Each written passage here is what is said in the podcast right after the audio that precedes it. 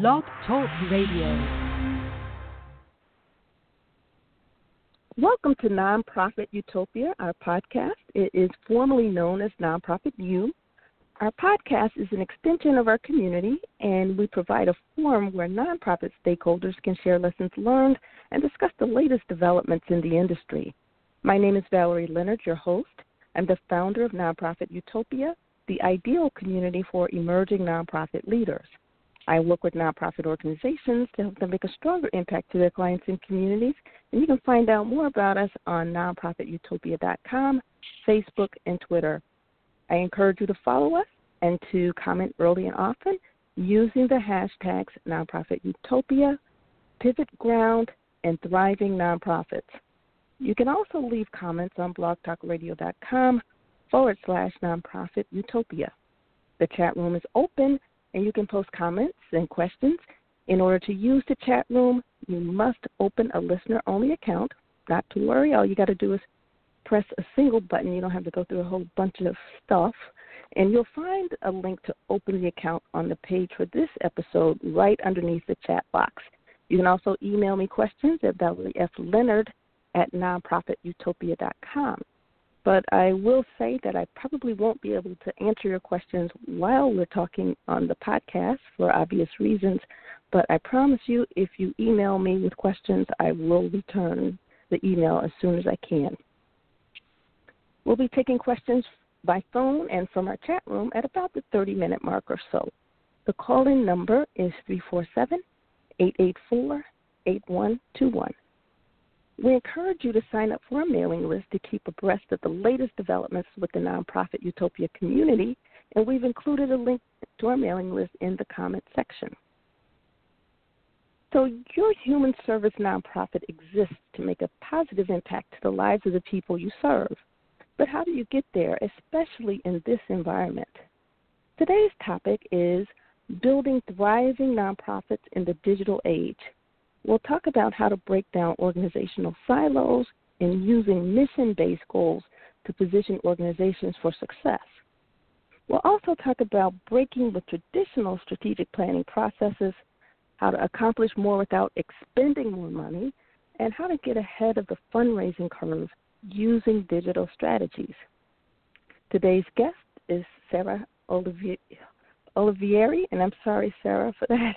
She's the founder of Ground, a full service firm that helps nonprofits thrive in the digital age. Sarah is a nonprofit strategist with a passion for helping organizations thrive. Sarah helps human service nonprofits increase their capacity, deliver better programming, attract more funding, and make the world a better place. She's the creator of the Impact Method, and that is proprietary, that is a trademark method for her company.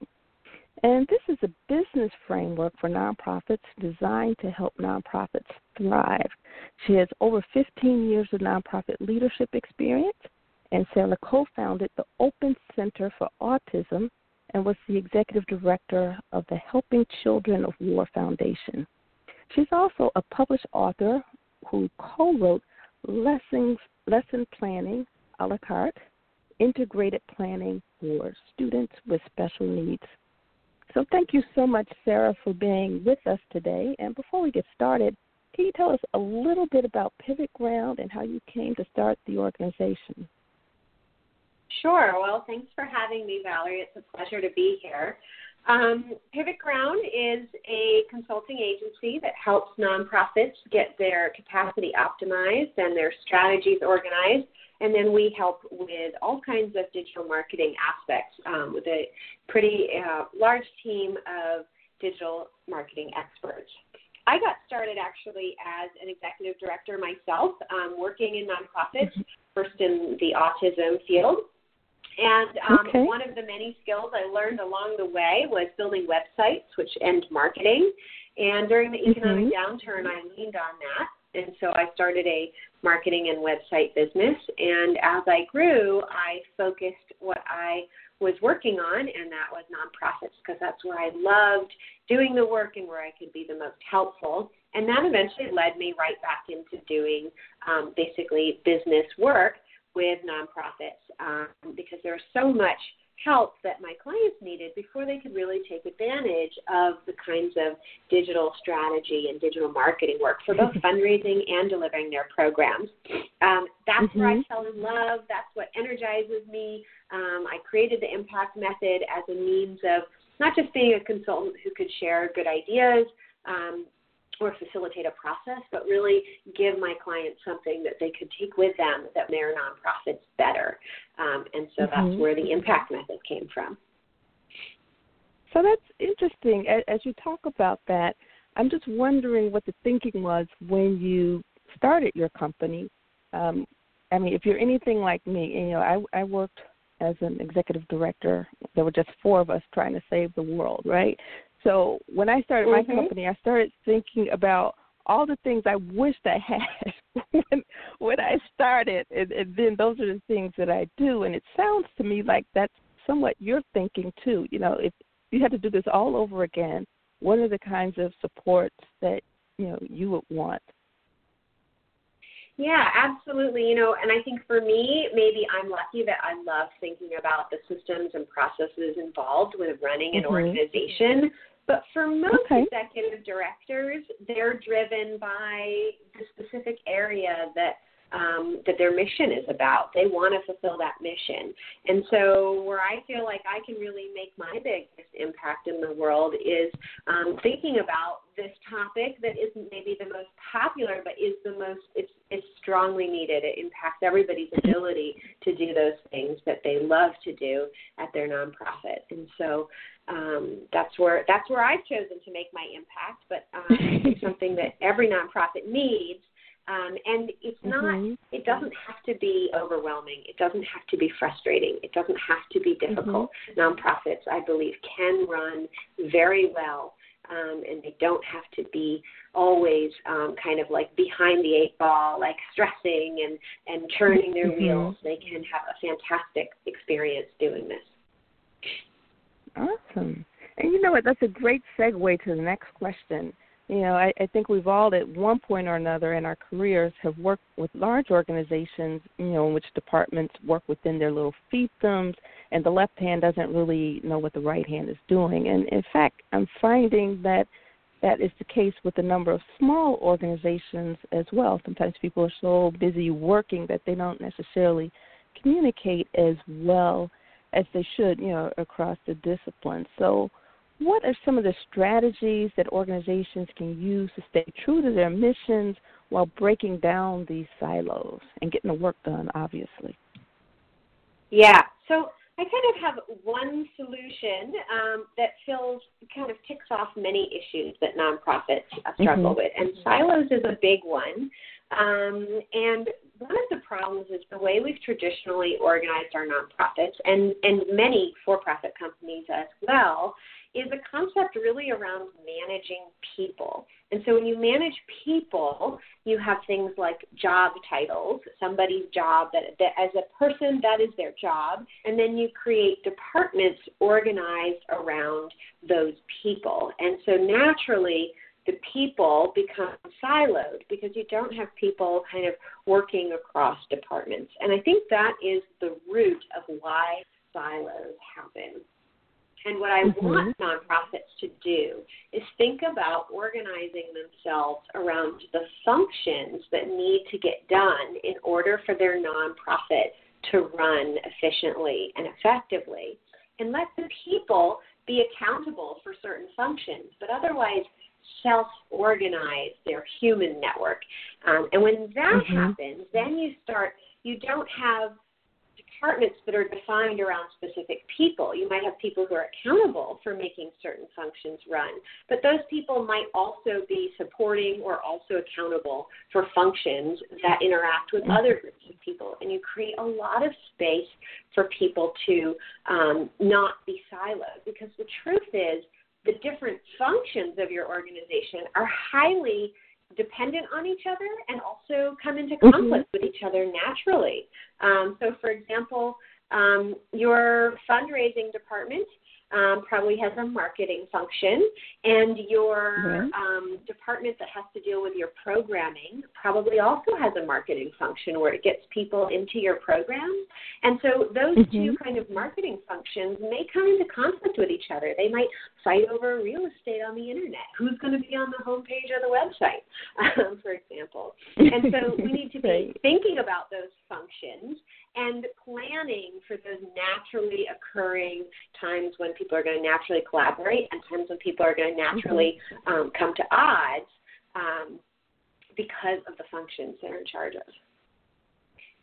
Yeah, that's that's very so, interesting. Yeah. As I listen to you speak, does the traditional org chart change? You know, because I, I you know, when I came out of B yeah. school, it was in the 80s, mm-hmm. right? And everything was very structured and rigid. What you are describing sounds more like a matrix as opposed to something that's um, more of a pyramid, for for lack of a better description. I I, I don't know. I'm, I'm trying to understand. Yeah. That is a perfect shape description. Um, and so what I encourage people to do is to eliminate, remove the org chart completely. Um, eventually, mm-hmm. not just throw it out; you'll terrify people. Right. but we use instead a tool called the Nonprofit Blueprint. You can download. I wrote an article about it on our blog at pivotground.com. Okay. If you click on the blog, um, and there's a, a link to a template for it, and it actually does kind of look like a pyramid. Um, but instead of being a chart that is who's in charge of who. It's what are the functions that are going to make this organization run. And there are a few functions. There's a key function that we call the integration function, which is specifically mm-hmm. the function of keeping other functions like fundraising and programming and financial management all kind of coordinated when they need to be coordinating mm-hmm. and um, kind of resolving those natural conflicts that arise. Um, okay. And so this gives you a structural method of dealing with silos. And I think that also helps people move forward more quickly because it's not about, you know, it's not personal when you take it to that level. It's not because so and so doesn't communicate or, or you just right. that, that emotional piece. Because the truth is, all kind of like personal disputes aside um, or differences in the way we work, everybody at the nonprofit really is there to help achieve the mission at the end of the day. Mm-hmm. Great. I am definitely, with your permission, um, I would like to share that article and, and resource and yeah. my little community. You know, I, I think this Please is definitely do. cutting, this cutting edge thinking, and, and I really appreciate it. Okay. Thank you. Thank and you. Okay, was there anything else you want to share on that topic before we moved on? Oh, it's a huge topic, but I think we'll. Um, I'll just share that you know it is it is newer thinking. It's thinking that the corporate mm-hmm. world has been working on for a little bit, maybe like you know ten years or so. Um, mm-hmm. But it actually comes from a shift in our understanding of science from more kind of traditional um, Newtonian science to thinking about um, what we've learned from quantum physics. So there's a huge topic. There's a lot that's been done in the for-profit world about how we can mm-hmm. deal essentially with complex systems um, and how complex systems will self-organize. And there is no system that we, you know, the, the complex system that we touch every day is the system of human mm-hmm. interaction. No, I love it. I, am I'm fascinated. You you have given me homework. I'm going to start researching. This is really interesting. So I can re- remember when I was in business school and I started my career in banking. You know, this was back in the 80s. You know, the common approach to business planning as well as strategic planning was to spend anywhere from three months to a year analyzing the organization's capabilities within the context of their competitive environment. So, I mean, it it's conceivable that you could really have analysis paralysis. And a typical document was about 15 pages, maybe 30, and that's just the narrative. And then you had about 50, even 100 pages for the appendix, you know, to supplement the main narrative. And, you know, from reading, you know, what you've written, you know, that we there's got to be another way, right? We need to streamline all of that. So, what do you recommend now in our current environment, which is more fluid and agile? Sure.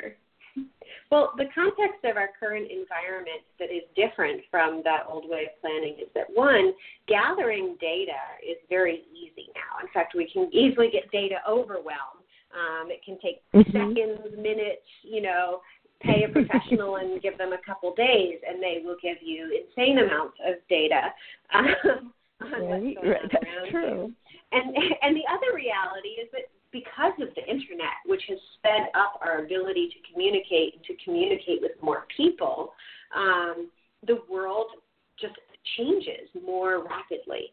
So um, that a lot of my thinking around strategies comes from the way the engineers of the internet figured out how to work, and that was that instead of planning a large project building the project and then launching the project, what they learned was you need to plan out what they called the MVP, the minimum viable product mm-hmm. or project. You need to launch it and then learn what is working and what is not, and then continue to build it essentially as people use it and you learn from it. And the, the most relevant data becomes the data that you produce yourself around your own successes and failures.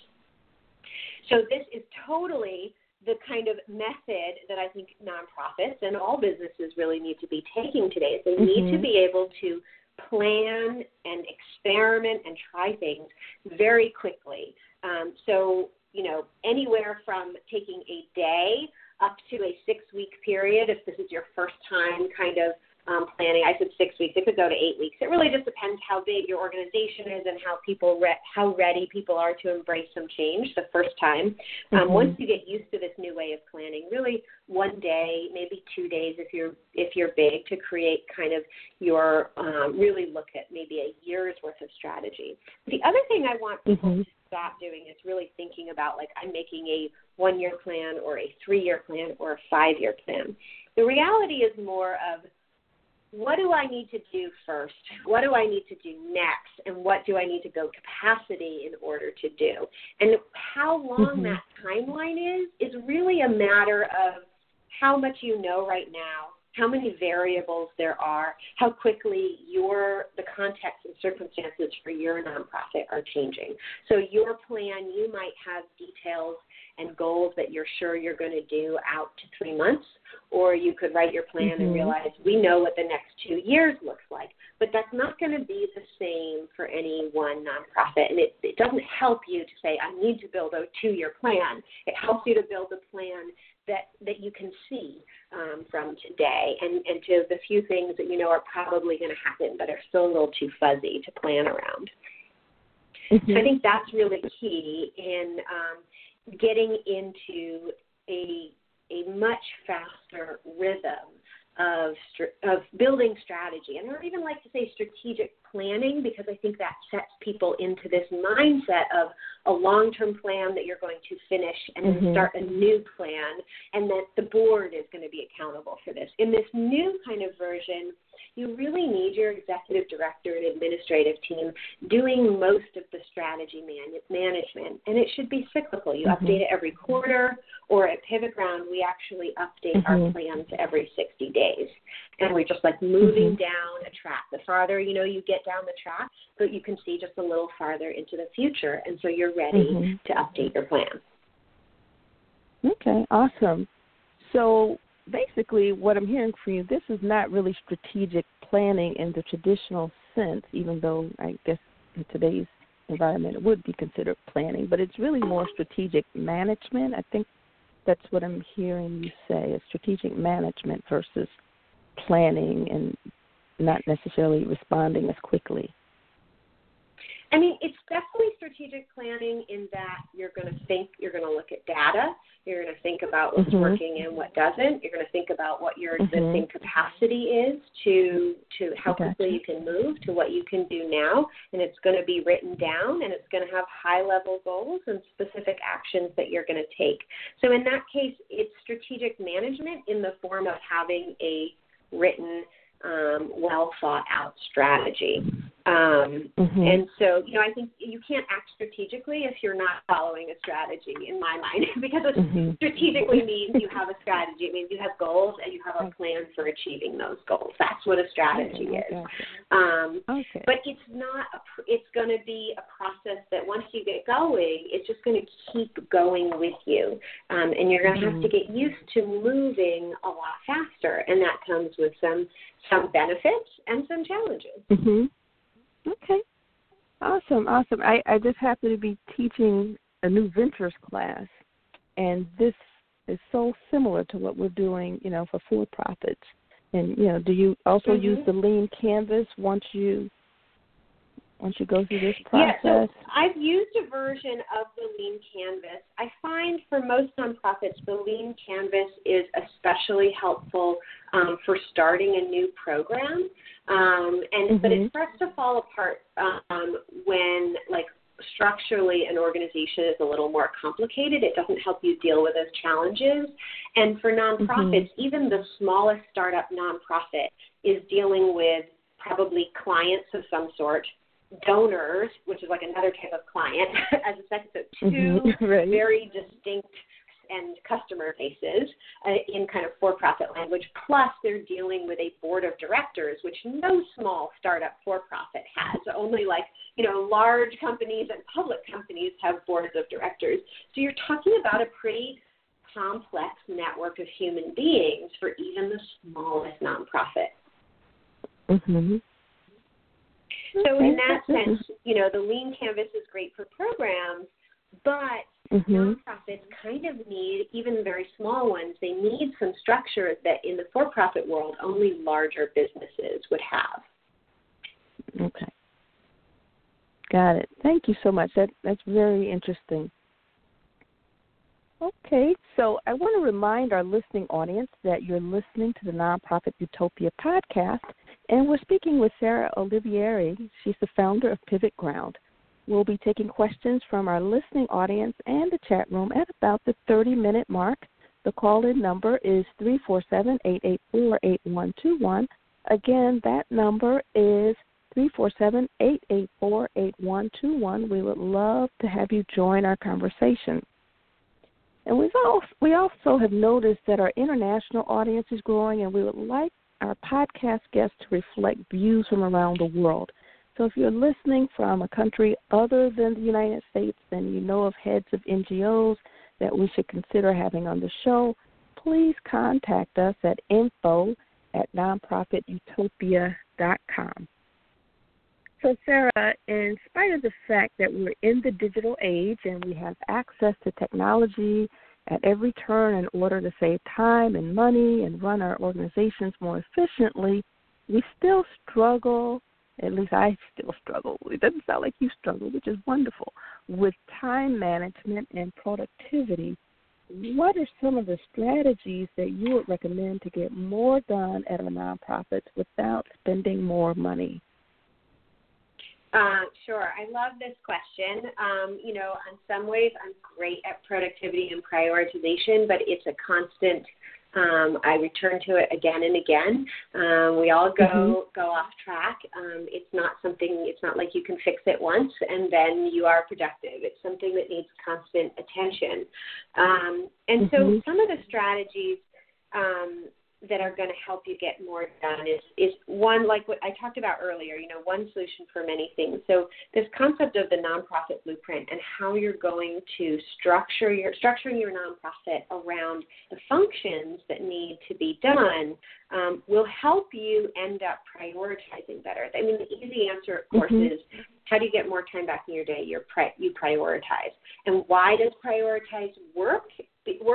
Prioritizing work? It works because when we prioritize, we two things happen. One is those most important things, if we do them first, often some of the times those less important things were actually symptoms of that important thing. And so if you do the important things first, the other things at the bottom of your list end up falling off completely because they become just not issues, not things you have to do. They get solved like at a, at a core level. Um, so that's mm-hmm. one reason why prioritizing works. Another reason why prioritizing works to get more time back in your day is you end up usually when you prioritize blocking your time. You can artificially block your time too, saying I'm going to do, you know, one task until it's complete and then I'm going to move on to the next task. And when we do that, we we do less context switching. So context switching mm. is when you move from one type of task to another. Our brain takes a moment to adjust to the new task.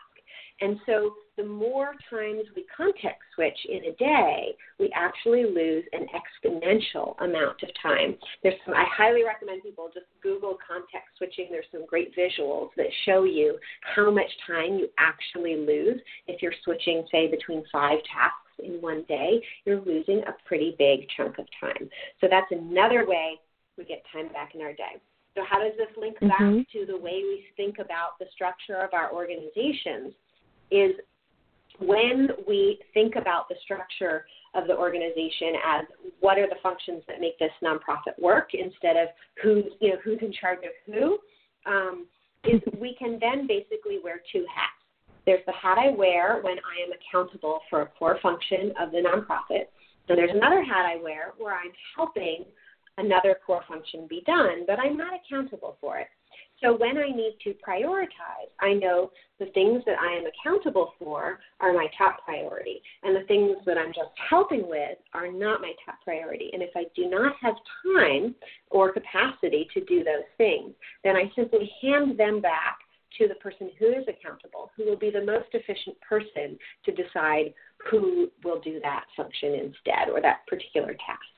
Mm-hmm. So that gives us kind of an ingrained ability to prioritize as individual human beings in a way that mm-hmm. keeps the best interests and moves the nonprofit forward um, towards achieving its mission and doing all the things it needs to do um, in kind of a very efficient way. So it gives me, a, as a human being, the structure of functions to kind of self organize my human behavior around.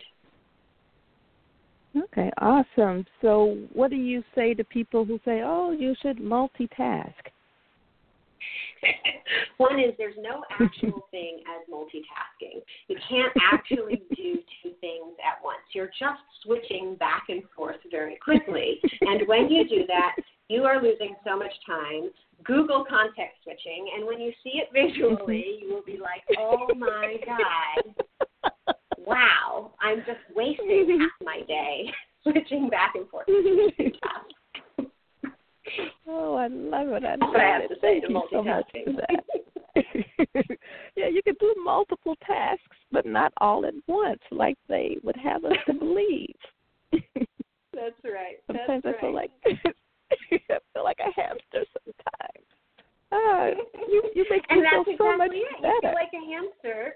that's right and you'll feel so much better when you stop um, multitasking. I I have been quoted saying you have to be brutal in the way you prioritize because sometimes it feels initially like it's going to be awful to prioritize and then just work through one thing at a time. And I don't know why we're set up to like think that way psychologically, but once you do it, you will feel so much better. And you will have more time. Oh. You I promise you will have more time.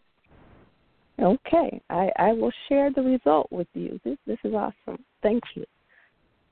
So you're welcome. this is therapeutic.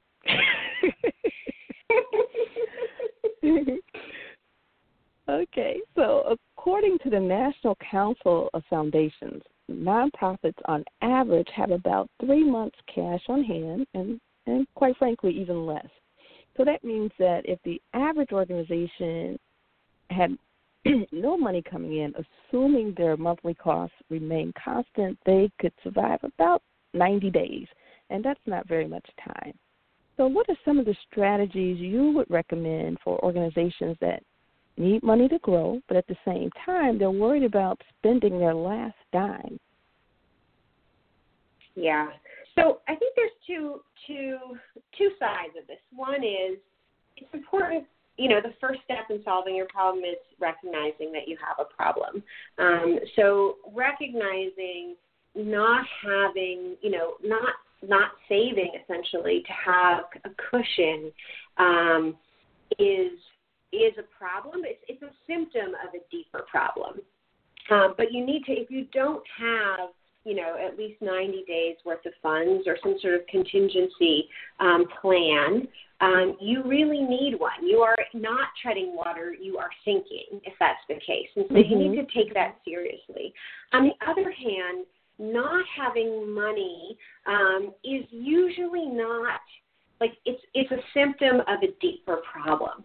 It's probably a symptom. Usually, what I see is the core issue is that you haven't really thought about spending money as a means of getting a return on an investment, meaning you spend mm-hmm. money and what you get in exchange is worth more to you than the money was. And so I see that nonprofits who have very little money, they don't want to spend their last dime because they think they're just throwing it in the toilet. Um, and that and that shouldn't be the case. You shouldn't be throwing money in the toilet, although I think it becomes like a self fulfilling um, prophecy in a way. Like you think of spending money as throwing it away, and then in fact, when you spend money, um, you don't make wise investments with it. And I'm not talking about investments like investing in the stock market. I'm talking about you know, hiring investments and thinking about the cost of not taking action. A lot of nonprofits waste a lot of money by not taking action, um, not hiring the right person um, for the job. I see this in marketing a lot. Nonprofits say, oh, we need to do more marketing. We're going to hire a marketing and communications person who's going to write all of our press releases and do our social media and manage our website and write our stories and communicate with our donors. And no one person can have all these skills. You are way better off hiring a consultant um, or you know outsourcing to various professionals who specialize in these highly qualified skills. Um, so on that term, you know, I think it's important to change your relationship with money. I see a lot of nonprofits mm-hmm. are not forecasting their financials. They don't necessarily know that they they have less than mm-hmm. 90 days. Um, and sometimes it's not as bad as it looks. So if you have no money and maybe you have like five thousand dollars in your contingency fund, you might have more, but let's let's keep it really real and really low. And you might say, well, mm-hmm. we can't spend that five thousand dollars because then there will be no more. When in fact, probably if you continue down the path that got you to that scenario, you will have no more and just go out of business. Um, and in fact, you mm-hmm. probably need to spend that last 5000 very carefully on something that will get you 10000 let's say or will get you to the place that gets you 10000 so it might get you to the fundraising engine finally getting going.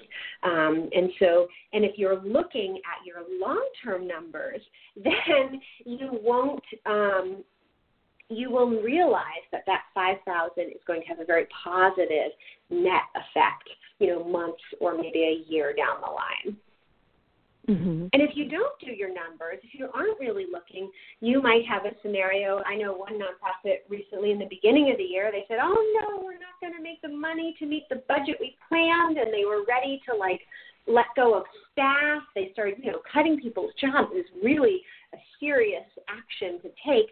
And then, like, mm-hmm. you know, eight months later, they are way above what they were expecting to be and are now how do we spend our extra money and it's this huge emotional roller coaster for the people running this nonprofit but if they had just really looked at their financials going into the future month over month and experimented, you know, played with the numbers, looked at them, say, well, how, you know, how much more income do we need, um, and what types of structures might that income have? And they really realized that sometimes the difference between, especially when you are small, when you're big, a few small numbers don't make such a big impact. But when you are small, it could be just a few more donors or a few more clients or one more funding source that is the difference between being in the negative and firing people and being in the positive and saying, what do we do with our extra money? Mhm. Okay, that is awesome. Awesome. And thank you so much. Okay, so yeah, I want to remind also yeah, sorry. Mm-hmm. Go ahead. I just wanted to say for those people who go to our blog, there is another blog post that I wrote about financial leadership, and I created because um, this was such a big problem a um, a, a financial planning um, spreadsheet that anybody can download and use as a template. Okay. Awesome. And the name of that article? Is it under a financial leadership tab or is there a specific name to the article? It's under the Pivot Ground blog. I'll find the um, exact title for you in just a moment. Okay. And then what I could do too, you know, I can also put links to the articles that you're referencing in the comment section. So when people listen to the recording, they can go to the comment section, download, and go to your website for more information. Well. That sounds great. Sounds great. And the um, the blog post is called Nonprofit Financial Planning. Okay. All right. And if you don't mind, I'll share that in the network as well. Absolutely. Okay. So I want to remind our listening audience that you're listening to Nonprofit Utopia podcast, and we're speaking with Sarah Olivieri, and she's the founder of Pivot Ground. And we are ready to take questions. If you'd like to call in, you can call in at 347 884 8121. And our chat room is also open. You may post in the chat room.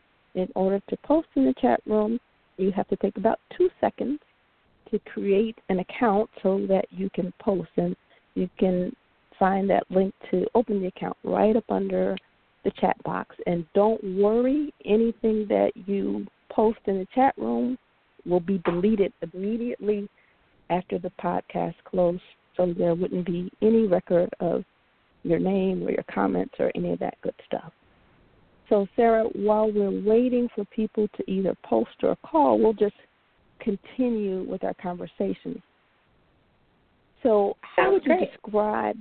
Okay, good. How would you describe the current environment as it relates to digital fundraising? Um, I think one is, you know, the thing about the internet, right? Whenever we say digital, usually we're just talking about things that are based in the internet.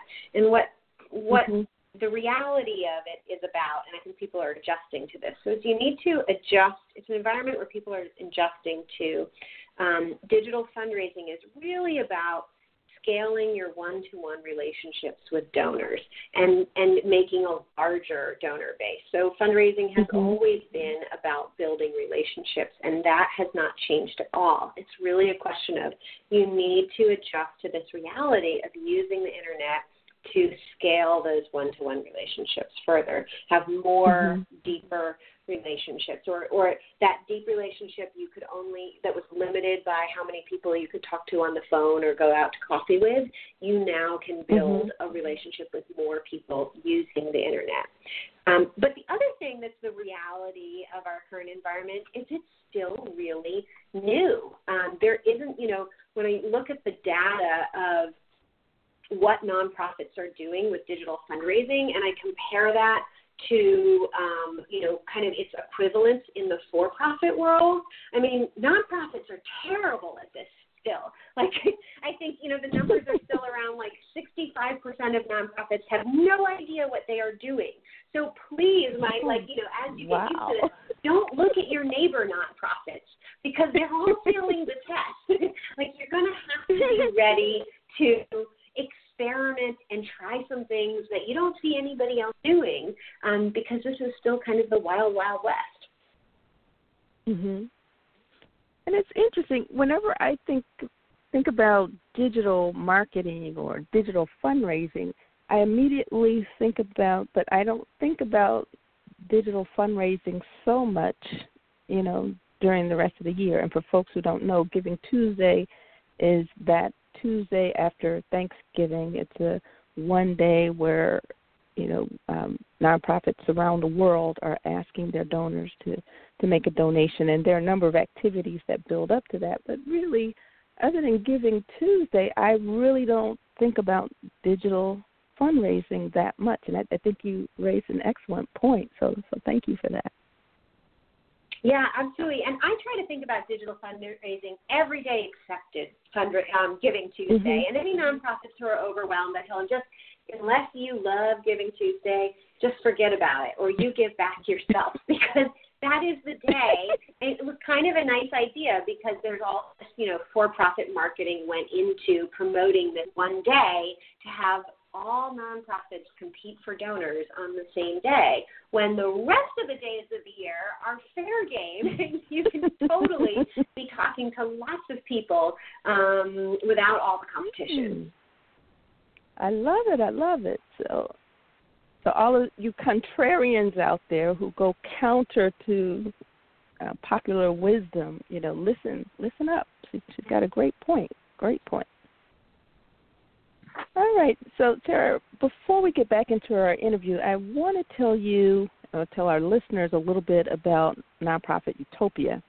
Um, first of all, we are the ideal community for emerging nonprofit leaders, and we've created a safe environment in which our members can innovate, speak candidly about the issues and concerns they face on a daily basis, and share ideas and resources. And as I mentioned, I'm going to be sharing those two resources that you share it with our listening audience in our community, and I thank you for that.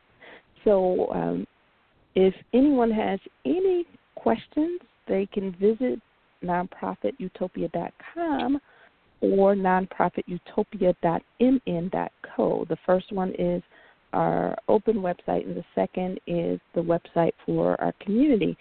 And our mission is to provide ongoing professional development and networking opportunities in which experienced nonprofit professionals can share expertise with the next generation of ethical leaders.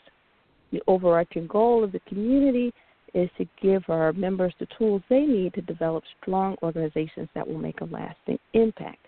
And our vision is to strengthen the global nonprofit sector by providing training and development opportunities for 50,000 emerging nonprofit leaders throughout the world by 2033. So we've got our work cut out for us, and, and I thank you, Sarah, for being a part of this podcast because you are helping us to fulfill our mission. well, thank you, and you're helping me to, um, to achieve our mission at Pivot Ground, which is to um, make optimized and organized and thriving the new normal for nonprofits. And I think you know what you're doing is is a huge part of that. It doesn't need to be so hard. yes, yes, yes. So, what must organizations do to prepare to raise money, not only digitally but just in general, to be successful? Sure. Well, I think first of all, you know, you've got having a plan for your fundraising is really important.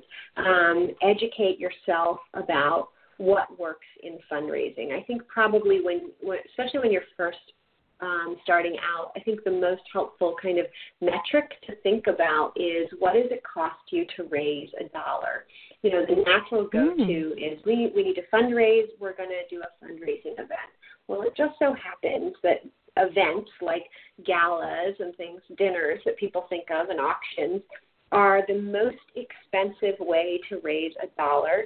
Um, and in fact, often if you actually count the number of volunteer hours that get put into those types of things, you're probably losing money.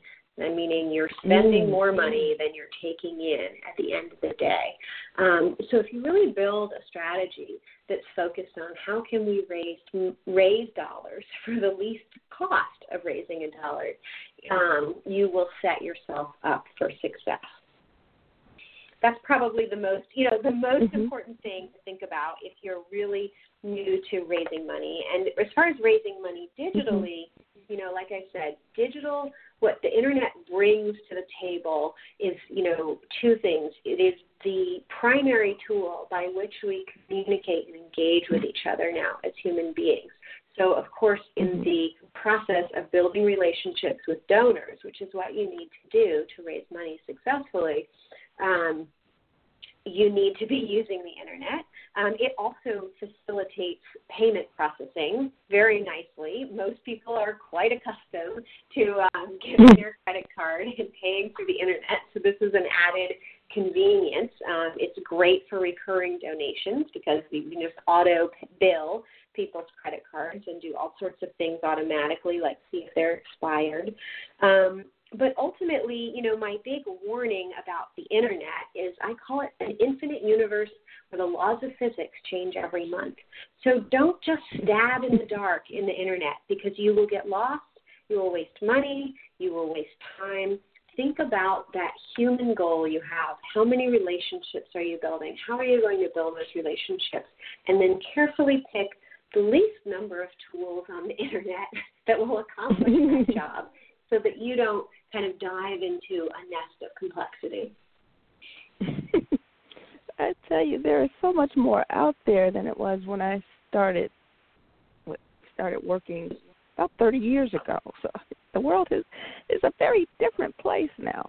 So I I, I know exactly what you mean. Of tools yeah, the number of tools on the internet expands exponentially every year.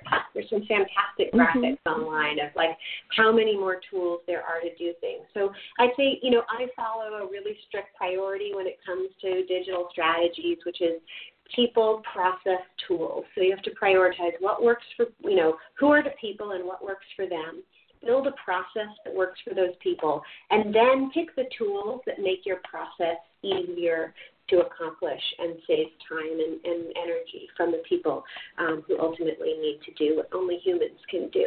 Um, don't go the other way. That's what tends to happen. We call it shiny object syndrome. You pick a tool, you say, mm-hmm. what can this tool do? And then you say, we're going to do the things this tool does.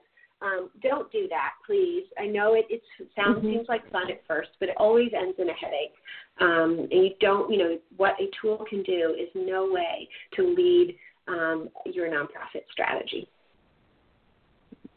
Yes, indeed. So, and how would you describe the future? mm-hmm.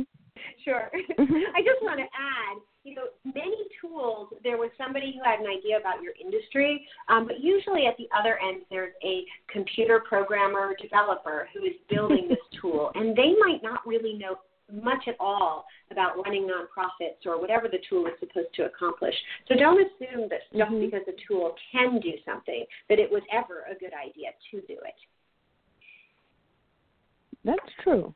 That that is very true. And and don't get me wrong, QuickBooks I think is an awesome piece of software for financial management, but you can tell the way it's written that it wasn't necessarily meant for nonprofits you know, because even their yeah. nonprofit version doesn't have everything that that you need, you know, to get your financial statements in in the proper order that you know you're used to uh, reporting. But you know, it's a quick tool, and you know, if you have an accountant who can help you, you know, make some of the adjustments, it, it's wonderful. But you know, that's just an example of how the developer of the software may not necessarily know your industry inside and out. Yeah, absolutely. I think another great example that I see all the time is um, image sliders on home page on home pages of websites. So you know the pro- mm-hmm. programmers of the internet said, "Oh, we can make this cool image slider. Isn't that cool?" And designers were like, "Ooh, that looks pretty. We're going to put that up there." and then marketers came around and tested it and said, um, it results actually in either someone only ever looking at the first slide or people looking at nothing. Um, so the slider, all of its fun to developness and fun to design with, accomplishes little or actually the opposite of what you want it to do on your home page. And yet, is it prevalent? Is it in like every you know website template out there? Homepage slider image? Yes. Um, yeah. Is it actually hurting you and what you want to accomplish? Absolutely. Wow, thank you.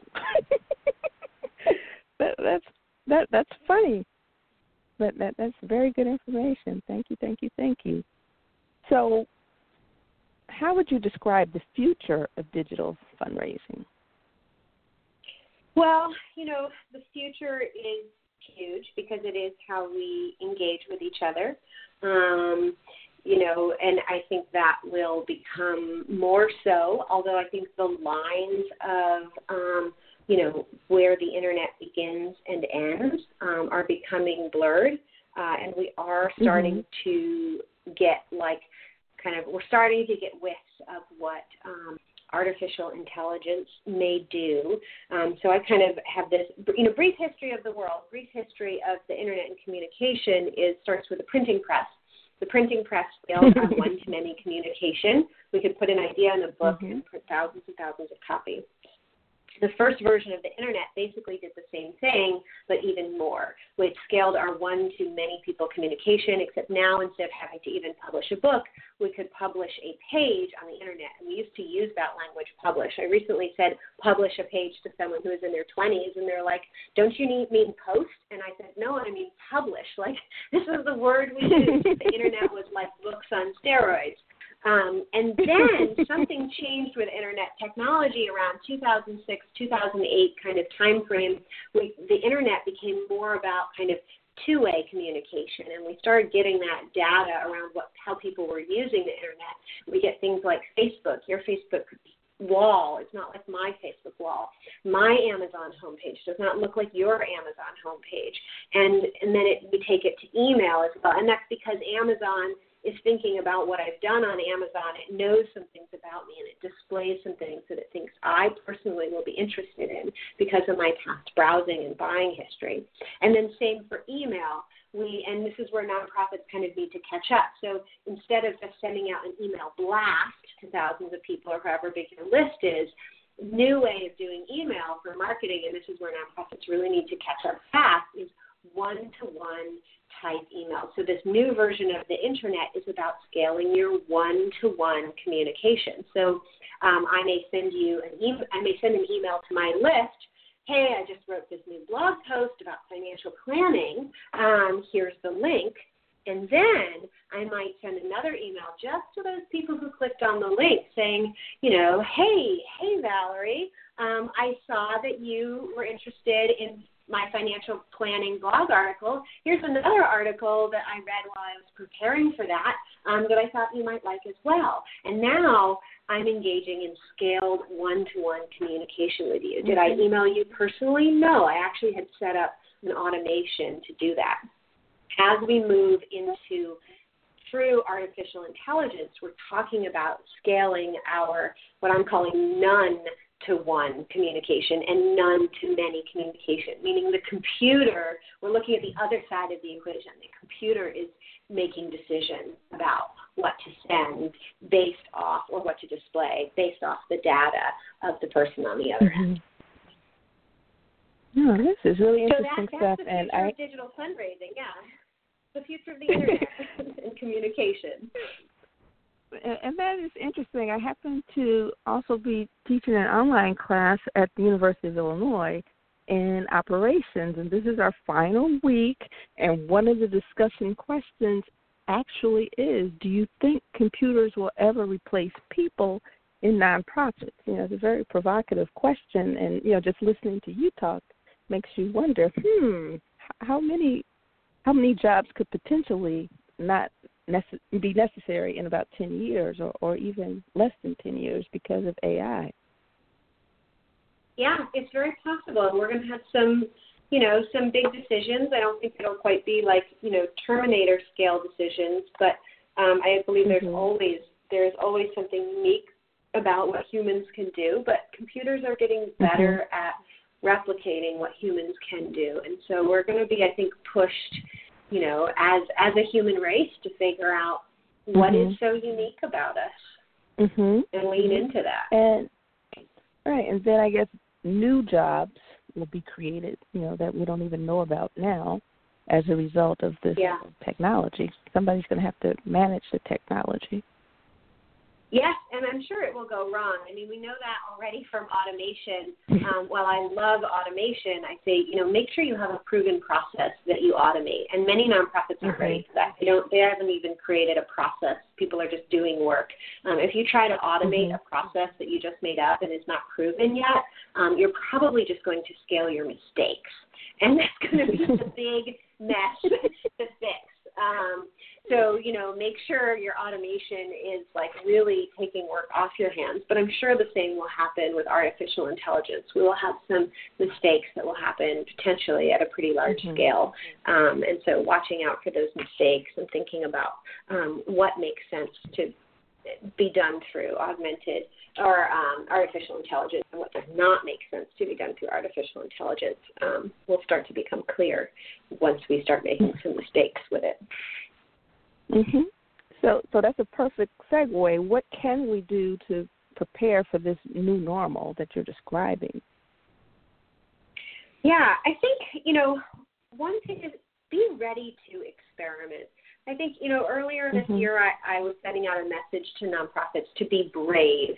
Um, and I think what I really mean by that is it's really important to, in the context of the internet that moves so quickly is to try something new, do it in kind of a scientific controlled type of way with a few var you know, not every variable, a few variables. If you're really small, you might have to just try something totally new, you know, throw some spaghetti at the wall, see what sticks, and then you can start refining. um, mm-hmm. But you have to be ready to try some experiments, run some experiments around fundraising, see what works run some experiments about doing programming in different ways and, and watch your own data. I think learning, you know, there's so much data we can get. We can see how people react to, react to what we're doing, what they're interested in, what they're not, where they pay attention to us, who pays to, attention to us on Facebook versus um, LinkedIn, for example. Um, you know, are people on their phones or on their computers? You know, how, what's going on? Um, and watch mm-hmm. the data that we essentially make and, and run little experiments and, and really think about, you know, how can you measure this? And I think people shy away from metrics um, because mm-hmm. the numbers are scary for a lot of people. What I can tell you that I've mm-hmm. learned about metrics is it's hard to know what the right metric is at first. And the best way to learn about you know what the right metric is to really measure your success is to just pick one or two maybe three and start measuring them mm-hmm. and, and when you start looking at those numbers you'll start to realize oh this number doesn't actually mean much to us and oh this other number mm-hmm. you know it's a it's a process um, it's a learning curve to setting metrics. So don't overthink your first metrics. Just try tracking a few and see what that reveals. Um, I think that's mm-hmm. so important along this, you know, doing things faster, iterate, try and experiment, put something out there. Don't worry so much about failing. I know nonprofits often, I think, feel under a lot of pressure to be that they're going to be criticized, everybody's watching. They're afraid to make a mistake with money. But if you don't get into mm-hmm. this new mindset of trying things and then iterating and improving on things, um, you won't get there. I mean, to me, you know, my only like luck plays a huge role in success. I think, um, no matter what we mm-hmm. do in life. But the only kind of sure path to success that I know of is through iteration. You try it, you learn mm-hmm. from your failures, you try a new version, you learn from your failures, you try the next version. That's the only sure sure road um, to success that I know of, um, and so it's really important for nonprofits to to try that. Okay, I love it. We have three minutes, and we have a few more questions. My question to you before we go on: Do we have a hard stop at three o'clock, or can you stay around just a little bit longer for us to get through all of the questions? I'm okay to stay around. We can keep going. Okay, great. Because you know, I, we haven't even gotten to what your company does, and you know, I'm so fascinated with you know, with listening to you. I would love for our listeners to hear more about what your company Pivot Ground does. So, can you tell us, you know, more about Pivot Ground and what is some of your services? Sure. Um, so at Pivot Ground, we really um, we start with teaching people the core of the impact method and helping them implement, which is about capacity and strategy. Um, one of the things that we've learned is that um, our kind of core philosophy, the core philosophy of the impact method, is that in order to thrive, you need to continually have um, great strategy and, and enough capacity to do what you need to do now and grow to the next level.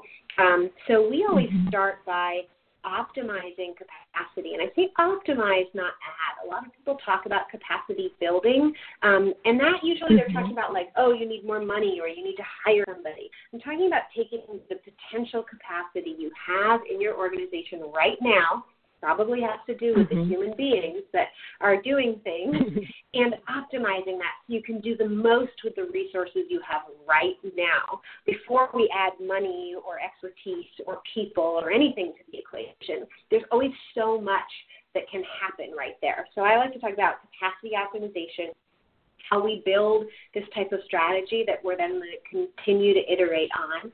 And then from there, once people have gone through that and we have that for smaller nonprofits in a group training program that we've just started.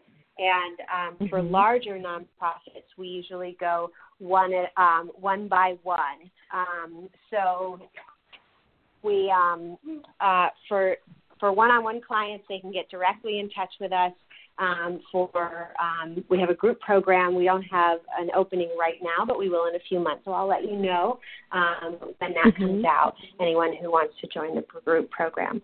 From there, mm-hmm. we have this amazing team of digital experts um, who can provide that expertise version of capacity um, when you're ready for it, and we can support with um, social media marketing, getting that data together, getting started with automation, uh, building websites, or the most important thing actually really is making sure your website has the kind of content that's going to engage people on it. Um, all sorts of things, you know one area of capacity is expertise, right? If you're an expert in something, what you can mm-hmm. do in for a given amount of time and money is great is greatly more um, more. And the other thing about working with experts is experts can see what you can't. Um, they they see mm-hmm. a different route into the future. They see the problems that you don't know about yet. um, and so it's really, really a huge boost to capacity to be able to work with an expert. It's usually a, a great return on investment. It's a great way to spend money. Um, so we mm-hmm. provide that um, to everyone who's already working with the impact method. Okay, that that is great. So the so you have just described the impact method, or you have just described your process in general. Sure, that's our process in general. The impact method, um, we have a series of um, tools that we use to help with um, optimizing capacity, and we continually revisit these tools as organizations grow. Um, the nonprofit blueprint, which um, we are giving a link to, it's on the PivotGround's blog um, mm-hmm. and uh, you'll see the link to the blog. That is usually where we start because it's where we can unlock a lot of capacity without spending money. Uh, we do it right mm-hmm. away, and so we support people in that process of beginning to shift their mindset and the way they've organized their nonprofit. Um, we have a number of other tools that are, you know, how you actually get that prioritization down, how you actually get your team on board with everything. Um, we have a lot of frameworks that really help people implement that. When it comes to strategy in the impact method, we actually have this really unique um, visual based way of building out a strategy. It actually gets built out and it looks like a mind map um, with the mission at the mm, center mm-hmm. of that mind map. And that allows people to um, build a strategy that is like guaranteed mission driven because you actually had to draw a line between the goal and the mission. Um, we do a lot of teaching around, you know, what kind of how to build a strategy that isn't just a strategy, but you know it's a good strategy. So we have different ways. Mm-hmm. We use a digital tool to build the strategy, and we can then look at the strategy in different ways.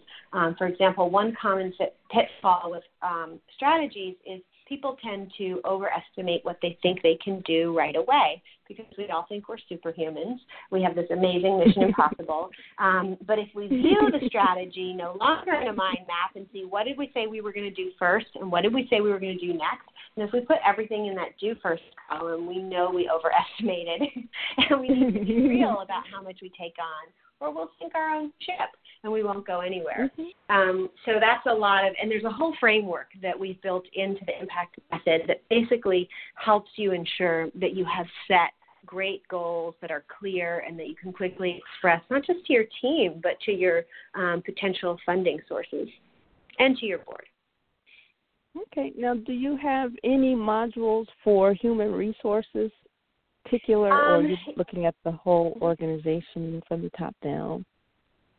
We usually look at the whole organization. Um, a lot of the work mm-hmm. starts with the executive director. Um, human resources is usually um, a significant element, um, and we kind of hit it though from many different angles. Like there's the function of, you know, human resources itself um, around, and then, but there are a lot of pieces of the impact method that are designed to increase the intrinsic value of working for a nonprofit, um, which is one mm-hmm. way we actually end up saving money or getting, you know, getting more better work out of the people who are involved with making our nonprofits run without necessarily paying mm-hmm. them more. Um, and, and the way we end up structuring nonprofits actually usually makes people happier in their jobs, more energized by the work they do.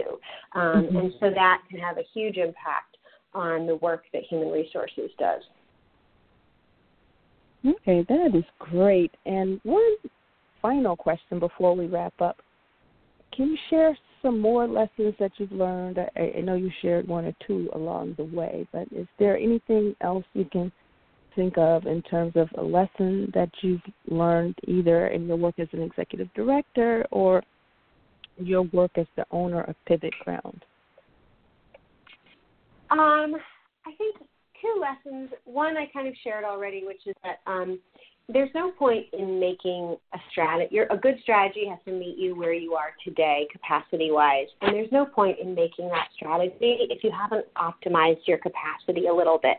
I've not met a nonprofit that doesn't have significantly more, like a significant amount of untapped capacity. And so I really believe mm-hmm. it, it took me a bit to realize that we needed to do that first. And I learned it because I started building strategies and then having to step back and before we could really make any significant progress, we had to fix this mm-hmm. initial capacity issue. Um, so that's mm-hmm. huge. Don't underestimate um, your ability to optimize your current capacity. And then I think another thing um, is, you know, it's actually one of our kind of core values is that um, create, you know, we're never really done. The process of achieving a mission at a nonprofit is like a creative mm-hmm. process. It's never going to actually be accomplished, probably. Um, but if we, when we create um, finishes for ourselves. They're usually artificial, but we can use them as stepping stones to um, to motivate us, to help propel us to the next level. Um, so I think one thing that we've embedded because of that belief in the impact method, and that you can just do for yourself, is to recognize create a finish, even if it's artificial. Define when something is done and you move on to the next step. Celebrate when something is done. Um, whatever it takes to turn, um, create a milestone and build a stepping stone for yourself into the future. Um, this has been really, really awesome, and, and I thank you so much, Sarah. Um, you have really imparted great knowledge with every question asked, and, and I I appreciate that. And be, and before we go, I just want to remind our listening audience that you were just listening to Sarah Olivieri. She is the founder of PivotGround. And Sarah, can you share with us some parting thoughts how we can reach you? And again, I will be posting links to the resources you shared with us on, you know, on the podcast. Sure. My parting thought is, you know, be brave and step boldly forward. Um, and you can reach me uh, at Sarah, S A R A H, at pivotground.com, or you can visit pivotground.com and use the contact form um, to reach out. And we're also on Facebook and LinkedIn, sometimes Twitter, and rarely on Instagram. All righty. Thank you again. And for those of you who are listening, um, we know you're listening even though you didn't call in for questions. Um, we hope that this has been as informative to you as it has been for me.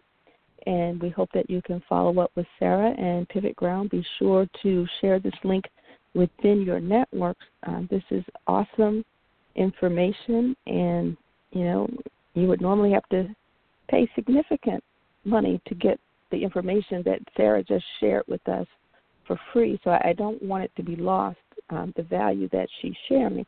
So please, um, in spite of the fact that you didn't call, we do appreciate your your listening, and we hope that you can follow up with Sarah. So thanks again, and thanks again, Sarah. And for our listening audience, I want you to be sure and join us next week. We're going to have another lively discussion. And our guest will be Patrick Kirby. He's the founder of Do Good Better Consulting. So until then, you take thanks again, Sarah. Thank you. Mm-hmm. Okay, bye bye.